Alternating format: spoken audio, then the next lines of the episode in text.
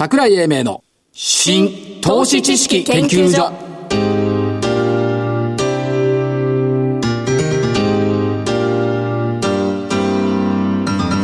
この番組は NPO 法人日本 IFA 協会の協力でお送りします。ごきげんよう。新投資知識研究所所長の桜井英明です。そしてコメンテーター日本 IFA 協会副理事長正木明夫さんです。はい、日本 IFA 協会の正木です。よろしくお願いします。なんか今朝も、何？どうしたの？え、今朝10時ぐらいの時になったら、なんか、また今日下げんの？って気がしたんですよ。なんで10時半ぐらいから戻ったんですか？いやこれ面白いよ。何が面白いですか？中国の商務次官が8月末に貿易交渉のために訪米する。うん。との報道はい。と今日はトルコじゃないんですね。トルコはね、えどこ吹く風？え。もう、うん。まあどこ吹く風もだからマーケットっていうのは1個しか見れないからね、あふ連立方程式解けないから。あ、あ、そう。うん、だから1個出てくると人間の痛みと一緒。どっか痛、歯が痛いと足の痛み忘れるじゃない、はい。一緒なのよ。1個しかわからない。はあ。トルコはどちらかに消えてしまいまして何にも中身は変わってません、で停止していた米中協議が再開するんで再開するのは再開するけどさ、はい米中貿易摩擦が緩和されるとは誰も言ってないんだよ言ってない。だけど一応戻したというよりはこれはねえっと月曜の安値を下回らなかったはいはいはい。ということ今は、あそこ限界っていう発想をマーケットがしてるか、そういうことなんでしょうね。ということはあれでもってもう一回下を見に来たんで、ダブル底的な感じでもって取っていいんですか？いいと思います。ボリンジャーマイナス3までいったんだよ。瞬間。瞬間ヒゲで。そりゃ戻ってもおかしく、だから別にその米中協議再開だそんな問題じゃなくって、行くとこまで行けば戻るんだよっていうね、そういうことだろうと思うんですけど、解説する立場とすると、はいい、や、ボリンジャーのマイナス3まで行ったから戻りました。じゃあ誰も相手にしてくれないじゃん。ねだから、まあ、米中協議もあったと。トルコはどこ行っちゃったんだろうな。いやそういう感じ受けましたんで一生懸命トルコのニュース探したら見当たらない。狐と狸の馬鹿し合？い、みたいなところ。要するにね思惑工作の日々でうまい具合に踊らされているっていうことだというふうに思います、まあでもまあ終値でいくと12円安。ただトピックスは続落も大きくなってるし、一時3月以来の5か月ぶりの水準まで下げたから、はい。基本は良くないよ。日経平均だけがちょっとリバウンドしただけで、全体的にはマイナスが多いですよね、で、N- NT 倍率が13.15倍。そうですね。かな一瞬、といったところまで行きましたけどもしかし老練な正木さんとしては。ローレンなローレンどうですか？株はね下がんなきゃ上がんないんだから。わかりました。ね。永遠に上げ続けないんだから、もうちょいじゃない、まあ、換算に売りなしっていうふうなところがあるはずなんだけど2兆5000億ぐらいできてるから換算じゃないのかという錯覚も、換算じゃない。いや、下げた時は商いできるんだよ。でね、今日はね、えっ、と、ニューヨークも商いできてる。はいはい通常60、3市場で60億株ぐらいしかできないんですけど、昨日は、えっ、と、70億株ぐらいできてたから、結構ね、戻ってきてるね、人が。なるほど堅調の時はね45億株とかねそんな時あったんですよなんだこの40億株だよ。そう70億倍できてるから、まあ、良くなってきたかなと。あとね、マザーズの信用取引評価損率って日々出てるんですけど、はいすごいよ、昨日マイナス2%だよ。売り方、売り方。売り方があれマイナス4ぐらいまでいってなかったでしたっけ？いや、マイナス27までいったんだよ。27 27まで行ってマイナス4まで戻してきた。戻してはい去年の9月7日にマイナス0.06で株価は底打った。そこったはいはい、はい、つまりマイナスに、今日だからもうちょっと良くなってる。ひょっとするとプラスになってると、そろそろ底打ちじゃない。おー逆転の発想。逆転の発想ですね、売り方がうはうは言って、だって信用評価損率ってプラスになったらそこから下し行くしかないんだから。そうですねね、プラスの10とかならないんだから。だからそこそこ来てんのよ。なるほどなるほどというふうに見ているっていう感じでしょうかね。まあ、それにしても、なんていうの、なんかこう、今日の今の雲のある東京みたいな感じですか？雰囲ち気はょ。ちょっとあれですよ過ごしやすいですよちょっと過ごしやすい。明日からもっと過ごしやすいらしいですよあ、そうですか。はい今週いろいろ見てたんですけど、決算終わったじゃない？ありまし終わりましたねで、やっぱ頑張ってますよね。10 1700? あの EPS あじ EPS は1709円までいったですね、22の採用銘柄の。それから、PR はまあ13倍近辺まで来たんですが、はい。今日の安値のところだと13倍割れなんで、割れ。だからやっぱ13倍割れ多少気にするっていうところがあるのかなっていうのと、アメリカって18倍よ、ですね、うん。ドイツ14倍よ。まあ、そっから比較すれば。比較すれば。ということと、あのー決算発表終わってね、はい。結局、通期でマイナス0.3%、純利益、はい減益。これさ、第一四半期だけ見ると28%増益なんだよ。ですよね。ね。で、全体の6割をさ、3割か、通期の3割を第一四半期で稼いでてさ、で、通期マイナス0.3はないだろうと思う。うんですよ替の想定レートが107円だよ。何考えてるんだよっていう感じがするのは気のせいでしょうか？まあ、こういう状況のところだから、強気で見せる、強気を出せる経営者がなかなかいないってことですよね。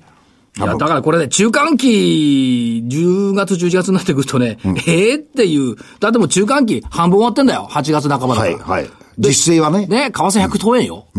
で、中国がうんだかんだ言って、トルトルコがなんだかんだ言って、トルコ関係ないし、そんなにね。どうすんのこれ利益出ちゃったら。もう逆に言えば楽しみが残ってるってことじゃないですか。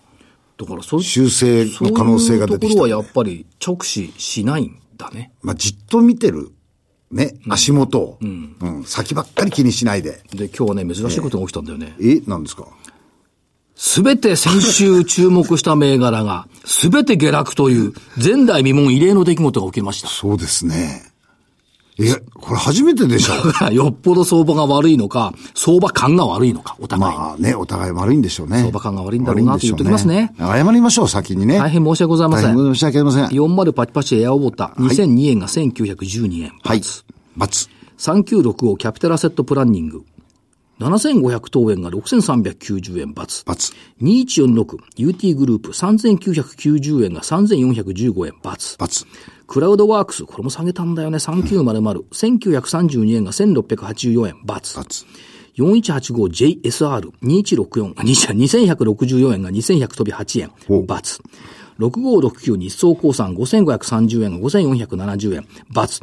都合6銘柄あって、どれ一つ丸にならず。でしたね、これ。初めてですね。いやー、不明の致すところを恥じなければいけない。ですね。勉強不足ですかね。足使ってんだけどな。使って、頭使ってない頭。使ってないってことかな。多分やっぱもっと汗かけっていうこと。そうでしょう。冷や汗。冷や汗じゃない、熱い汗。熱い汗ね。今週、うん巻き返し、行きましょう。ゾウさん、まさきさん。いや、そこ、それに行く前に、何よこの企業訪問したじゃないですか、ご一緒していただいて。はいこの会社さん良かったですよね。後で言うから、まさきさんの銘柄から言あ、って。僕の銘柄、じゃあ先に言いますね。はい僕、罰じゃなくなりたいな。はい。えっ、と、相模ゴム、5194、東証2部です。あのー今日、あの、知り合いが来てですね、こういうふうな会社があってっていう話になって、どういうことだって話をいろいろ聞いてみたらですね、これは非常に小さくて面白い。小粒でピッと辛いと思いました。で、えー、中身はですね、皆さんもご存知のように、その、おーえーっと、ヘえーヘルスケア部門、いや、ヘルスケアってこれ、非非認認可ですね可の会社だね。。そうです。ね。そうです。と、これがね、75%なんですよ。全体事業そうでしょう。75%、で、その他の部分のプラスチック製造。まあ、あのー放送用フィルムですね。はいこちらの方をやってるのがあー21%ぐらい。っていうふうなところで、ほとんどがヘルスケア、まあ、ヒニングのところがあー多い会社なんですがこれ何、中国とかで売れてるの？これね、あのーまず国内です。国内が増えてる。あのね。中国とか海外で売れるだけのものが、今のところ製造目いっぱい、作ったものが全部売れちゃってるという状況でですねはい、非常にその、おし品不足になってる。で、今度、マレーシアの工場が今年中ぐらいに稼働するはずなんです。で、ここが稼やっぱり働してくるとゴムだけにマレーシアなんだ。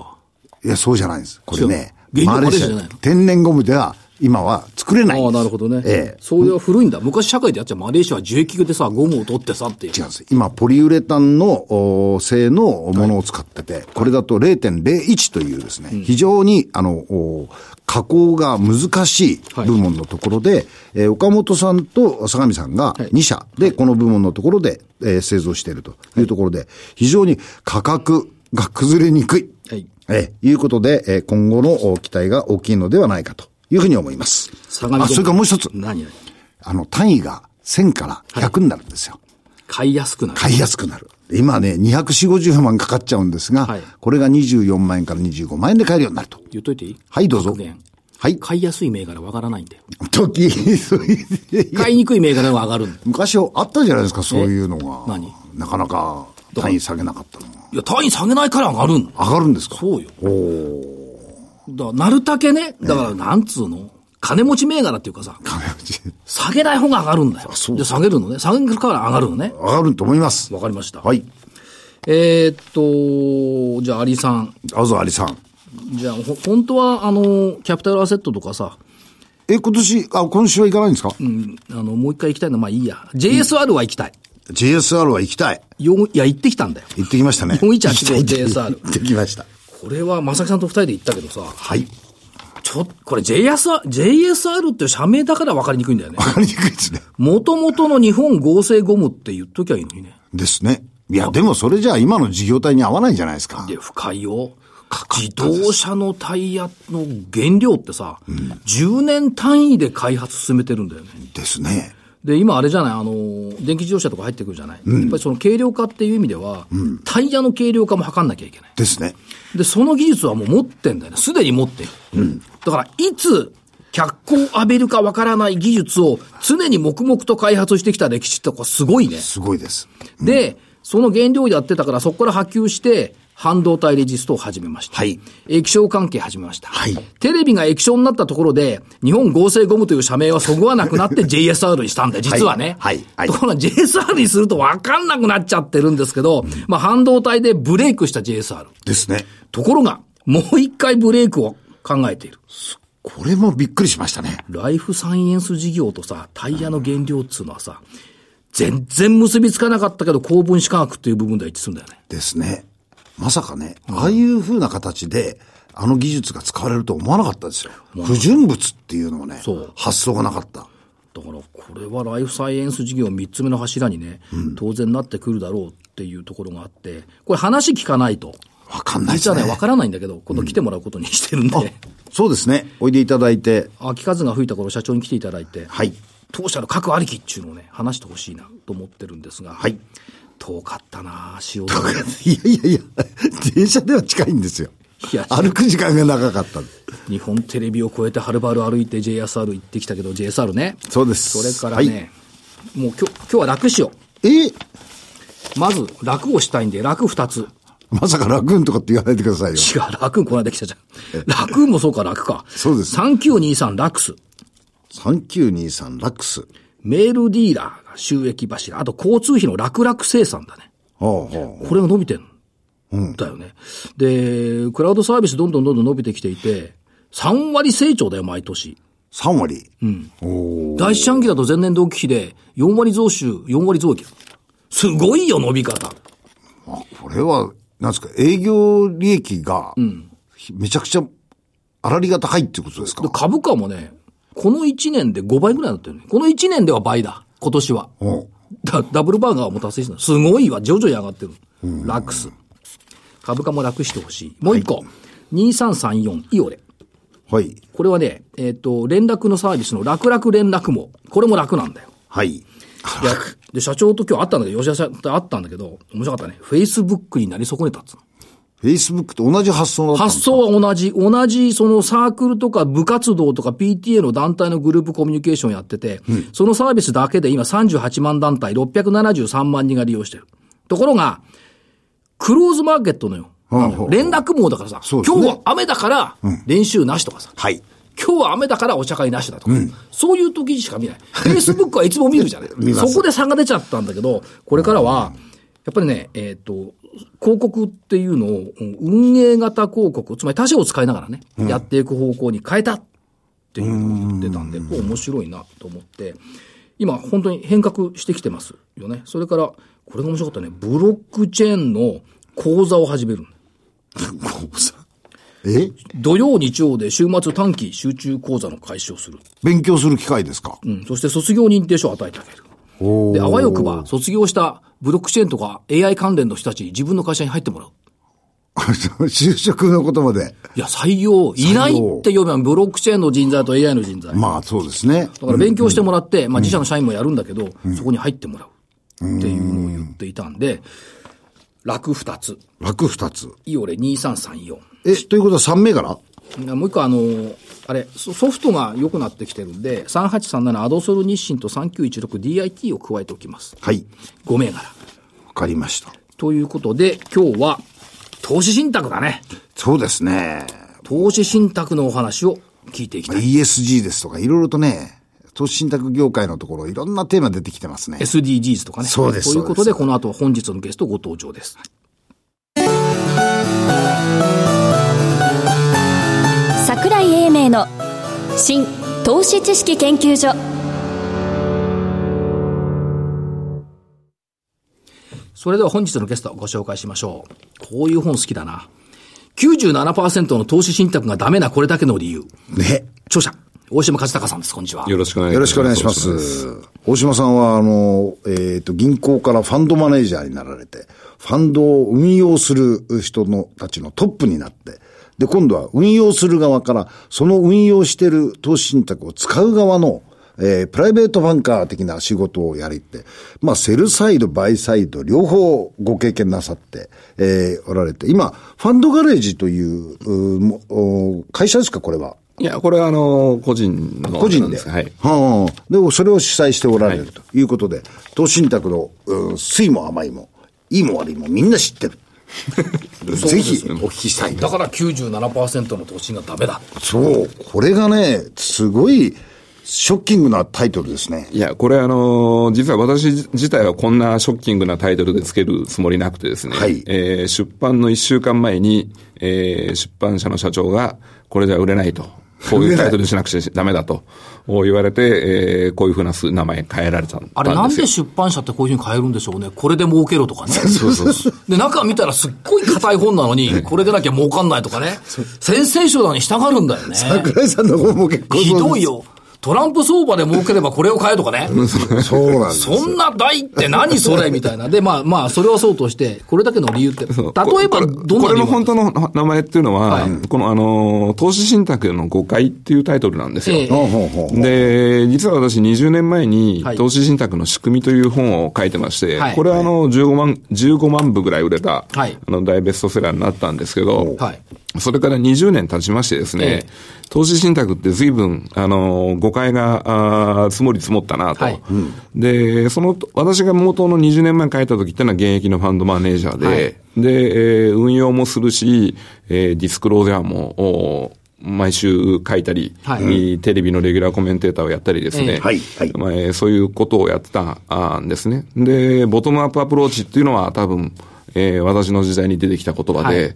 えー顔を見せたファンドマネージャーとしては私が一番最初のだと思うんです。今は流行ってますが、当時はなかった。ええ、あの、パンフレットに自分の、私が運用しますっていうのをやった、んですけども、はい。今そういった流れってなく、一旦全部なくなっていってしまって、えで、私驚いたのが、あの、今年の3月なんかに日経新聞が、顔の見えるファンドマネージャーが出てきたとかって改めて書いてるんで、今更だろう今更だろうと。思ったという感じなんですね。まあそういう20年間のルールつり積もり積もったあの投資なん誤解を解こうよと、いうのが、あーこの本なんです。はい。この間のね、昨日か一昨日の日経新聞で、はい。一昨日か、ご長寿投信が突然の人気になったっていうはい。記事が載ってました。はい。ね、つまり、えっ、と、設定から10年以上経った投信の残高が急増してきたっていうこと。はい。これは販売会社が変わった、心理が変わったってことですかね？あのー半分以上イエスだとは思いますね。はい。ええ。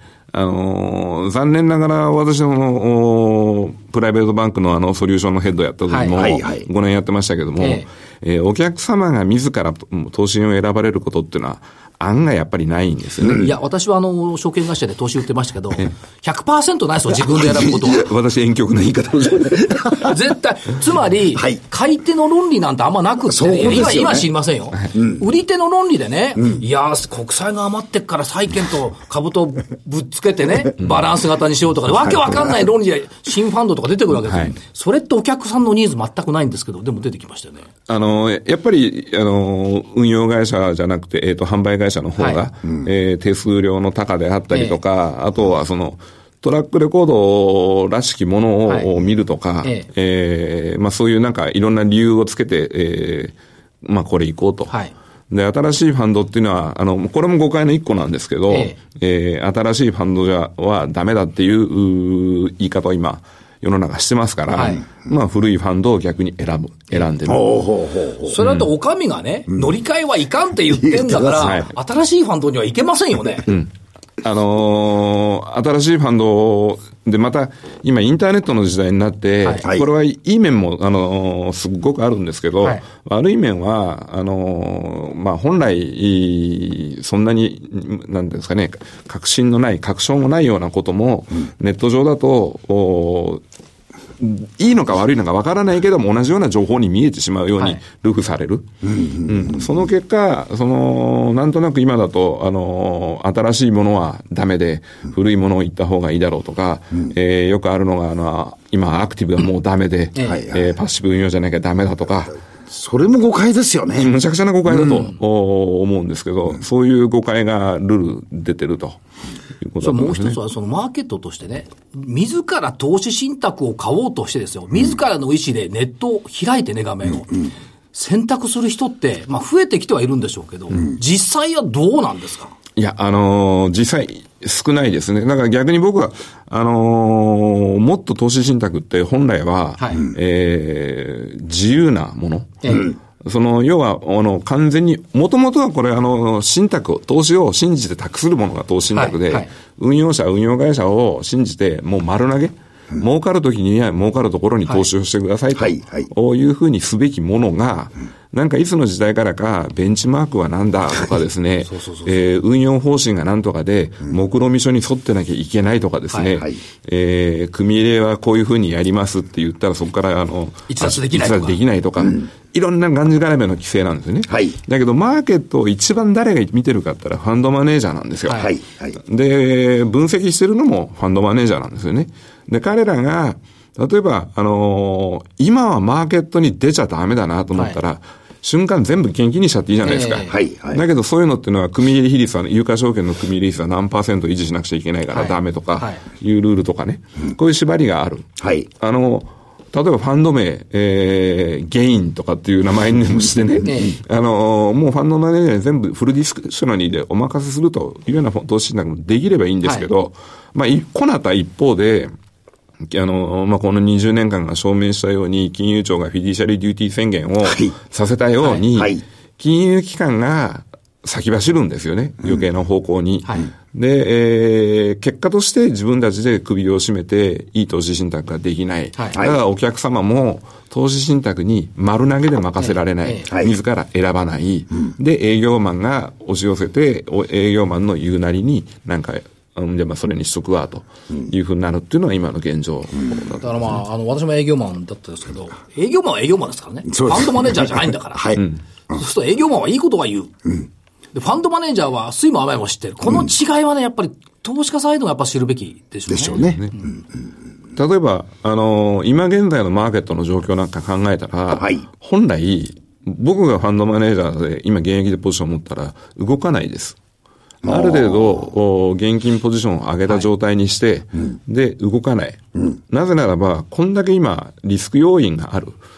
対極的に見たら、多分マーケットは、あのーまだエクイティ株が優位。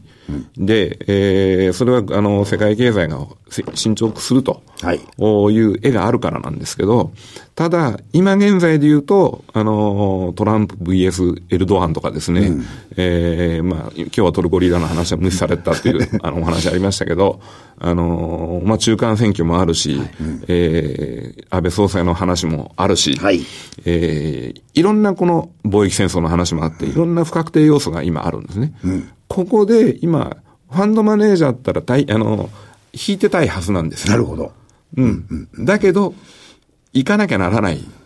で、えー、どっちなんだって、や行かなきゃならない行かなきゃならない。行かなきゃならないギャンブルはしない方がいいだろうというそうですよねトレンドが出てからね、行けばいいだけの話で。ということですよ。うん。いや、あのーなんですけど、例えば有価証券の組入れ比率は50%以上保たなきゃいけないとかですね、えーもあのー表現としては行為を保たなくちゃいけないとか、こういうふうになってるんですよね。行為。うん、行為。うん。うん。で、で、あの、ギリギリで、あの、なんか私がごねた時に5割っていうふうな話が一遍出たことがあるんですけど、はいおーでも5割まで下げたら、多分、あの、販売会社からクレームが出るんですよね。ファンドマネージャーに対しては。運用してるのかよ、みたいなね。まあそういうことですよね。運用してないって、休むのも運用ですよね。そうお客様からも、あの、信託報酬高い手募集手数料払ってるのに、半分現金だったら返せっていう 話になるんです。違うんですと、もっとファンドマネージャーを信用して任せてくださいと。はい。うん、思うんですが、えーそういうふうにならなかった。この悲しい20年があったなと。ね、でも顔が見れてればね、いや、あの人を信じて、あの、預けていただいたんですから、はい。あの人がまだ運用してるんですから、はい。預けておいていただいたらよろしいじゃないですかっていうことも言えますよね。言えます。その人が見えなくなっちゃうと、そのことも言えなくなっちゃうっていうことですね。と、逆に。あの、逆に今は、その目論見書を、あの、わかりやすくしたとは言いますが、はいえー多分わかりにくい。活字を大きくしただけじゃないですか。ええで、それで、あの、お客様が、あーこう読んで、この投資手法で勝つのかどうかということを考えなきゃいけなくなってるんですね。はい。だから、それは多分、一般の方には僕は無理だと、うん思います。これも誤解のうちの一都つですか？会のうちの一つですね。黒務書なんか。読む？読ん読んだことありますよ。読んだことありますよ。あります。読んだことあります。あんなちっちゃい字のもの見えますか、で、あの、残念ながら、交付目論見書をご覧になったら、運用の目的って3つか4つ大体書いたんですけど。ありますねうん。あれを読んで、あのー区別がつくかったらつかないんですよ。で、えーこの運用は、どこどこ、海外のどこどこ運用会社に丸投げします、みたいなはいはい話になってて、丸投げた後どうなってるのかもよくわからないみたいなね。ああ、当時ね、わけのわかんないありましたね。ファンドオブファンズというわけのわからないものがあった。ありますよね今いっぱいあります。今あります。今もあるんですか、まだ。いや、今、今、それ多いそれが主流になそう主流ですよ。ああ、ひどいよね。ファンドオブファンズってさ、要するにどこに分配するだけでも話でさ。このファンドとこのファンドとこのファンドを合わせて、なんとかファンドと言って新しい名前になってるんですよ。あそうなのでも実は、オリジナルじゃないんですよ。あのさ、90年代に来た時にさ、これはクレイジーだと思ったね。うん。今もうかなりの、それもそんな増えてるんですか？今、今はもう、あの、ファン、あと何し、えー、その、ファンドラップとか、えー、一人みたいなその CM、えー、映画が、SMA だ。SMA えーなんかにあの入れてるのために、ファンズ・オブ・ファンズが増えてる。で、ラップそのものがね、あの、ラップ講座って、あの、私も販売資格というのがね、できましたよね、当時。私の会社で。おー。ラップ講座の販売資格を持ってないと販売しちゃいかんと言われて、社内資格よ。うん。やったんだけど、ラップってこれブラックボックスじゃん、単なる。ただ、あの、私は自分の方にも最後の結論のところで書いてるんですけど、基本ファンドラップのような考え方の方がいいですと思ってるんですね。で、えーそれのベースにあるのは、国際分散投資をした方がいい。はい、はい。はい。そこに持っていかないとダメだと。で、そうすると、例えば、今、あの、冒頭は、あの、お二人がいろいろ日本株のことをお話になってましたけど、えー例えば私の前職の時に、い日本株に投資する割合って7%ぐらいなんですね。それは時価総額から見てもそうですよね。そうなんです。はいで、えーそうじゃないと何が起こるかっていうと、あの、日本がいいのか、アメリカがいいのか、トルコがいいのか、中国がいいのかっていう、当てっとこゲームをしなくちゃいけなくて、はいそれの株価債券か、うんコモディティがいいのかとかって、そういう、なんか当てっこゲームになっちゃうんですよ。そうじゃなくて、きちんと国際分散投資をしてしまうと。こういう形を作ったら、あの、安定的に、まあ、なんですかね、えー世界経済の成長を、お享受することができる。それをできる方法の一個は、本来は、あの、いいアドバイザーがついてですね、はい。えーいいアドバイザーがちゃんとこう、こういうアセットアロケーションでやりましょうと、お言ってご提案して、こう納得の上でやるのはいいんですけど、そこもなかなかいかない今においては、はい。あの、ラップとか、あの、っていうやり方で、えー、グローバル、えーえー国際分散投資をするっていうのがまあ大きな選択肢。国際分散投資はね、別に否定しないんですよ。はいそれはそれでいいと思うんですけど、その前段階のね、ねあなたのリスク許容度ってやつ。はいはい。これは正しいのか、あるいは機械的に出てるのか、ここが信用できないんですよ。いい、いいとこですね。いいポイントだとそう。だから思います。そこがね、だ正木さんみたくね、70超えててもはい、知識もあるわけだし、お金もあるわけだし、それはリスク強度高いはずなんですけど、多分70っていうね、75でもいいんだけど、ここ超えると極端にリスク強度減るはずなの。そうなんですよね。ここはおかしいんじゃないと思うんですよ。いや、あのーおっしゃる通りで、で、人によってそんなにリスク許容度が違うのかとか、ええ。ああいうのがどういうふうに調べるのかっていうのは、あのー結構鉛筆なめなめ的な、はい。あのところがね、ええ。多いのは事実だと思いますね。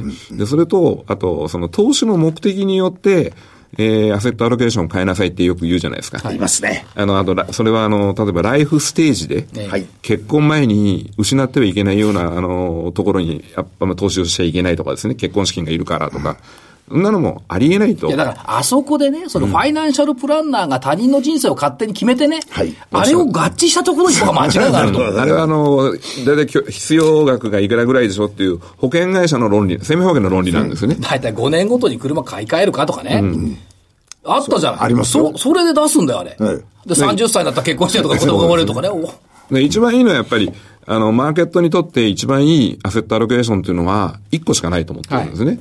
で、えー、なおかつそれが流動性がある程度あるものに投資をしていれば、必要な時に、その分だけ、あの、流動性があれば抜けばいいんですよね。流動性がないものを買うと、はい。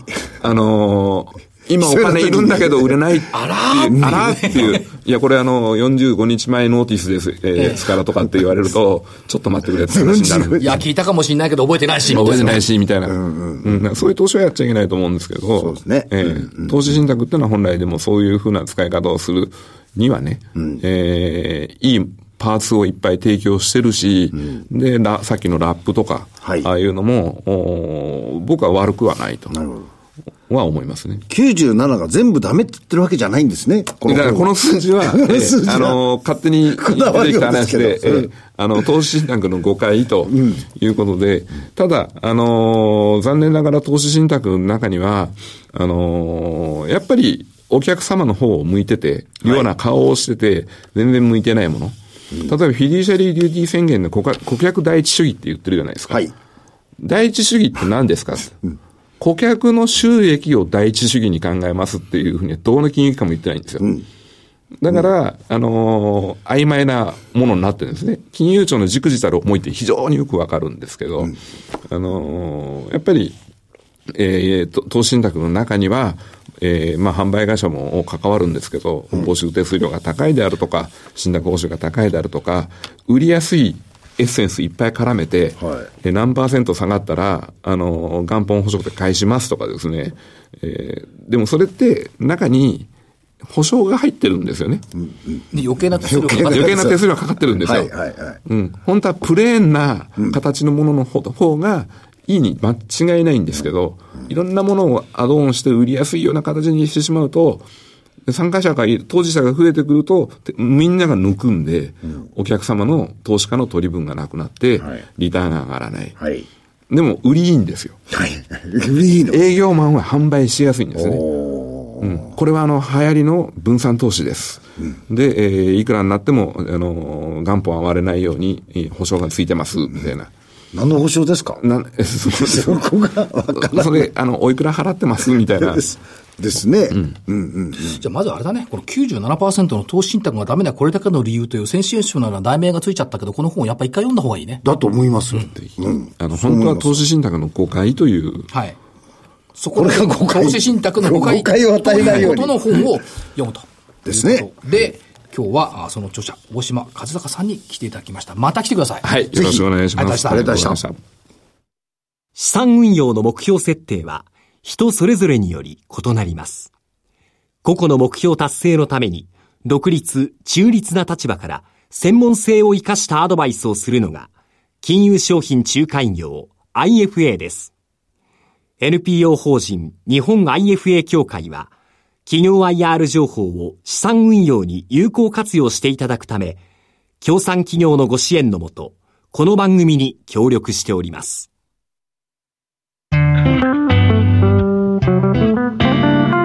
桜井英明の新投資知識研究所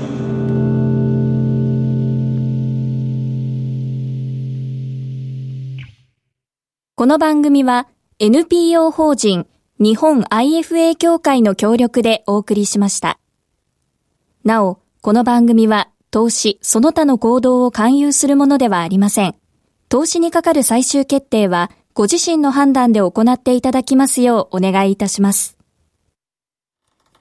さて、時間も参りましたけど、正木さん今日盛りだくさんでおご案内があるんだよね。ご案内ちょっとおさせていただきたいと思います。9月の15日、16日、2日間にわたって、えー桜井さんに、えーご講演いただくセミナーが決定いたしました。